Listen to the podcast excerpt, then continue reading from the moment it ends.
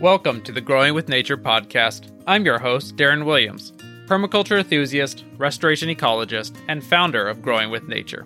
Too often, we hear that the best thing we can do for nature is to leave it alone. But people are a part of nature, and you can make the living world around you come alive with abundance for people, plants, and wildlife, even in your own backyard. Join me on a journey through regenerative soil building, permaculture, restoration ecology, and more to learn concrete steps you can take at home to support wildlife, grow incredible, delicious food, and help heal our living world right in your own backyard. Ready to get started? Grab a shovel, roll up your sleeves, and let's make the living world around you come alive. In this episode, we're going to dive into how to design a fruit tree guild.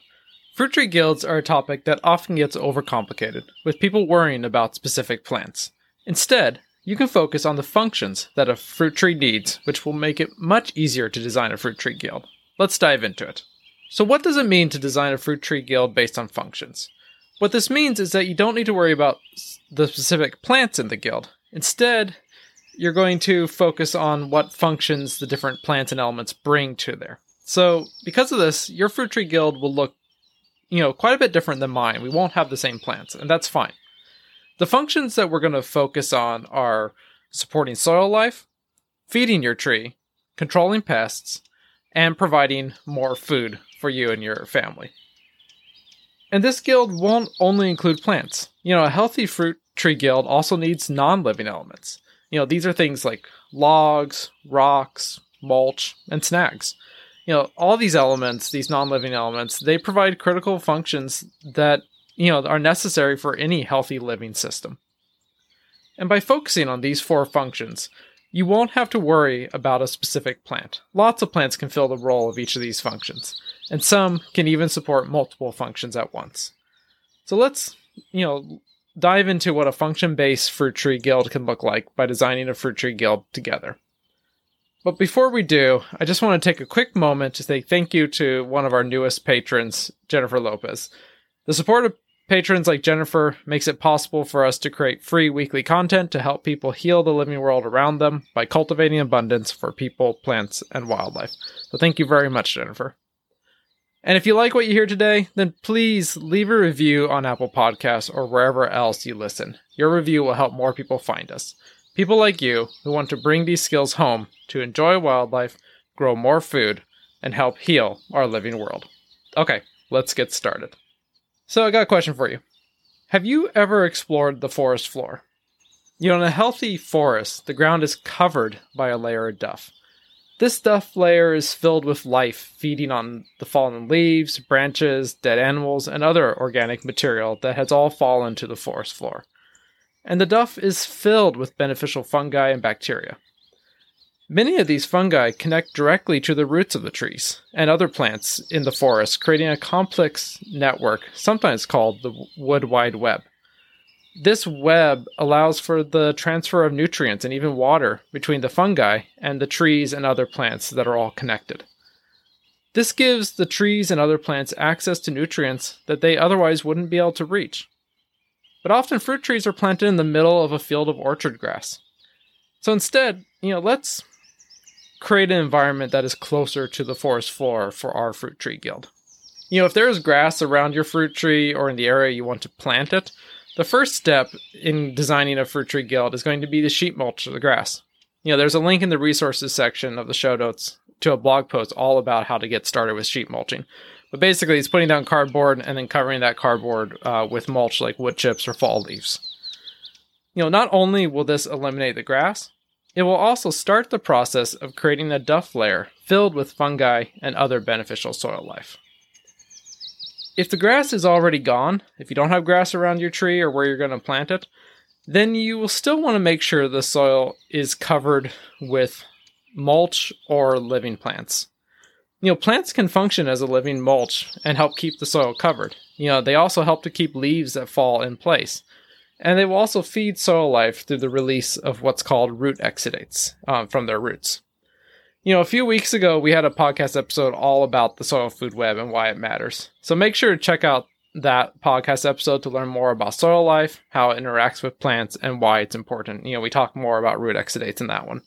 There's a link in the resources section of the show notes to that episode. And mulch, like fall leaves and wood chips, you know, really is a great way of starting your fruit tree guild. But as we continue to design a fruit tree guild, we will add more plants to it. And as these plants grow and fill in, they will take over the role of mulch, you know, from the leaves that fall naturally and branches that fall and other organic material that all build up to make a duff layer, you know, just like a healthy forest.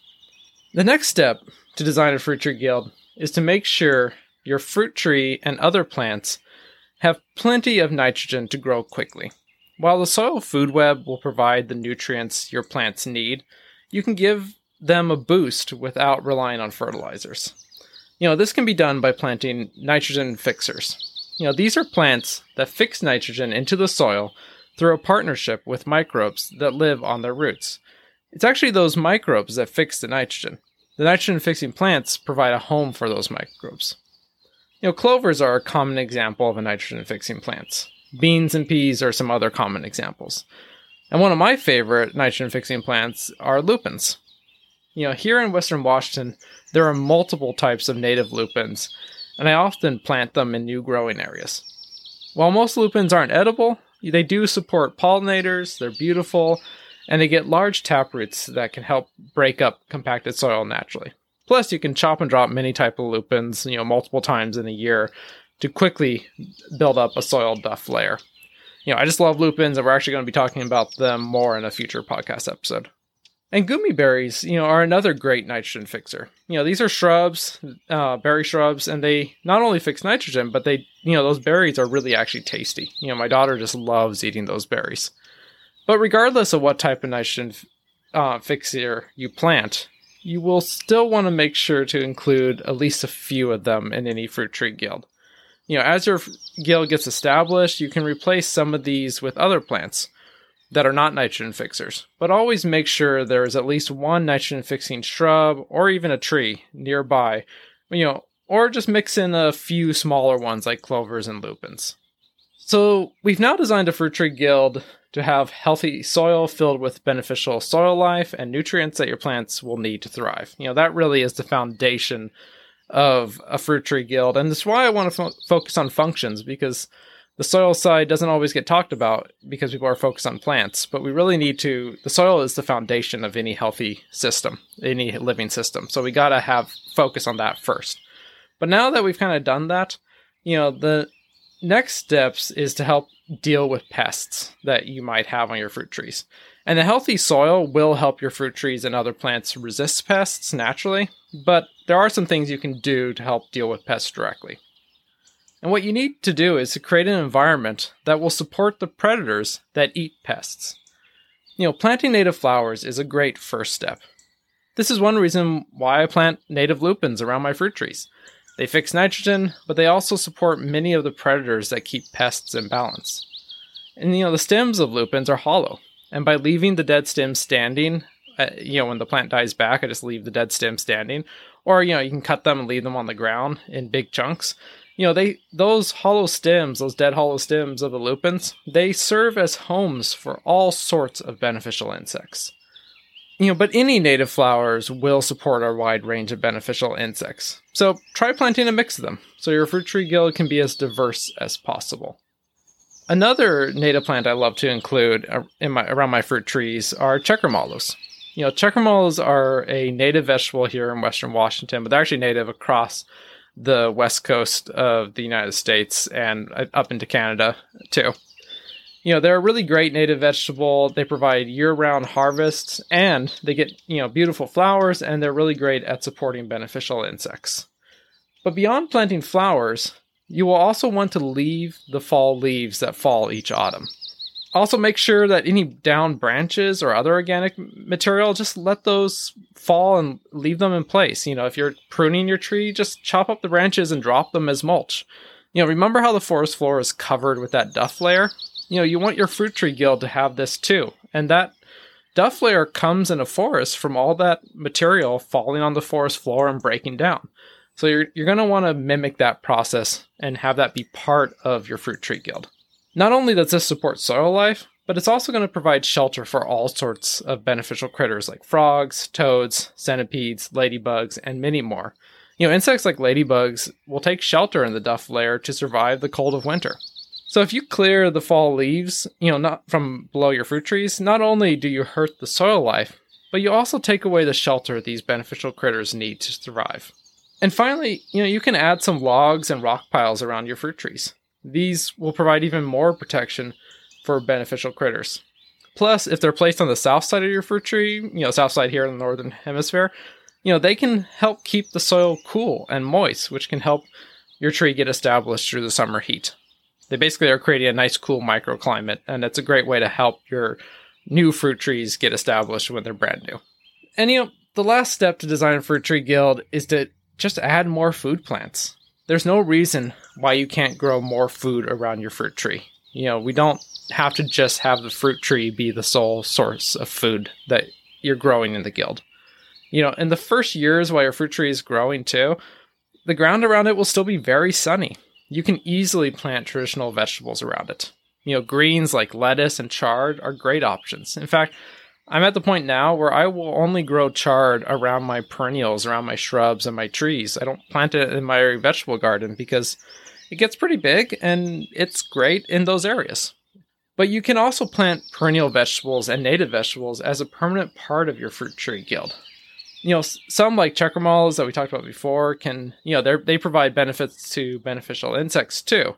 And then, you know, others like the goumi berries also fix nitrogen. So you're getting food from these plants and they're providing other benefits. And that's really great when you can stack functions in this way.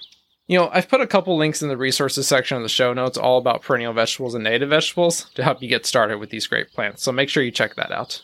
And if you plant larger plants like goumi berries or even gooseberries or other shrubs, you know, make sure to plant them at least six feet, you know, two meters, give or take, from your fruit tree so they grow together without competing. You know, you may need to prune the shrubs back a bit until the fruit tree gets up above the shrubs. But if done right, this can really work. And, you know, I just wouldn't plant the big shrubs on the sunny side of the fruit tree because they might shade out your young fruit tree. You know, plant them on the sides, east or west side. That's going to be a little better um, that won't compete as much with your fruit tree. And, you know, I also really like planting strawberries as a nice ground cover around my fruit trees. You know, especially great for the early years, but the strawberries will spread and, you know, they'll find the sun. You know, in addition to providing yummy berries, you know, strawberries also serve as a great living mulch and will help catch the leaves and just help build that duff layer. And as your fruit tree and any shrubs grow, you know, you're going to get more shady areas over time. You know, a fruit tree guild isn't static, it changes over time you know, once this starts to happen, you know, try adding some shade loving plants to the guild. You know, one of my favorites is miner's lettuce, and it it grows great in the shade, actually prefers shade, and it provides abundant, great tasting greens. We're actually going to, it's another plant we're going to be talking about in a future podcast episode. And, you know, wood sorrels are a really great option too if you have really good, you know, shady areas. They really like shade. And they're kind of a little tangy, but they're really great you know, they'll spread, they'll make a nice ground cover, and they're native up and down the west coast.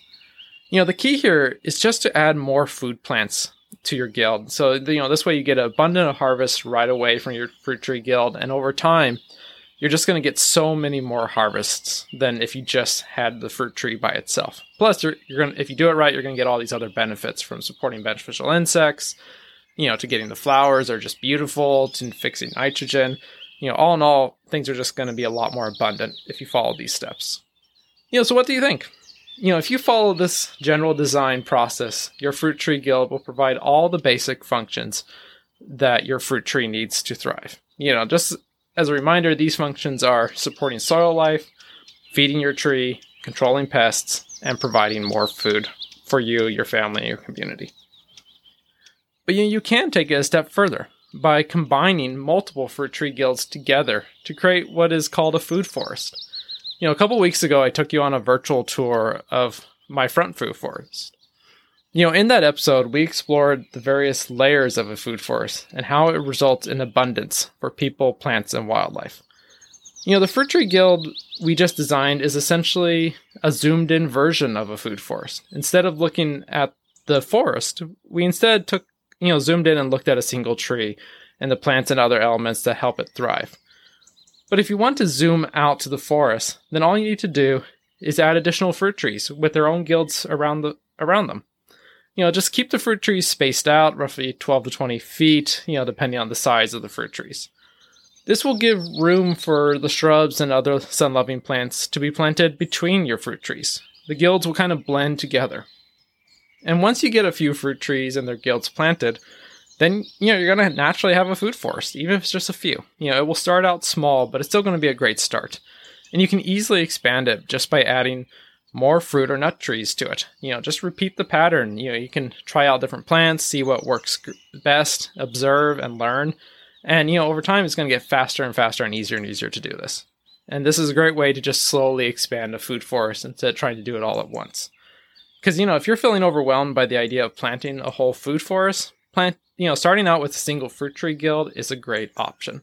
Even if you never move beyond a couple fruit trees, you know, you're still going to have a dynamic, abundant food system that will support your family and community and help heal the living world around you. And make sure to stay tuned for our next episode where we will look at why your garden needs log and rock piles. You know, just like your fruit tree guild should have these non-living elements in them, you know, really so should your garden. You know, next week's episode we'll look at these in more detail and uh, how they can help your garden. All right, I hope you enjoyed that episode, and thank you for listening to the Growing with Nature podcast. This podcast is made possible thanks to our patrons over on patreon.com. Thank you, patrons, for supporting our work. And if you like what you hear, please leave a review on Apple Podcasts or wherever else you listen. Your review will help more people find us, people like you who want to bring these skills home to support wildlife, grow food, and help heal our living world. Well, that's all for now. See you next week, same time, same place. Have a great week, and keep on growing.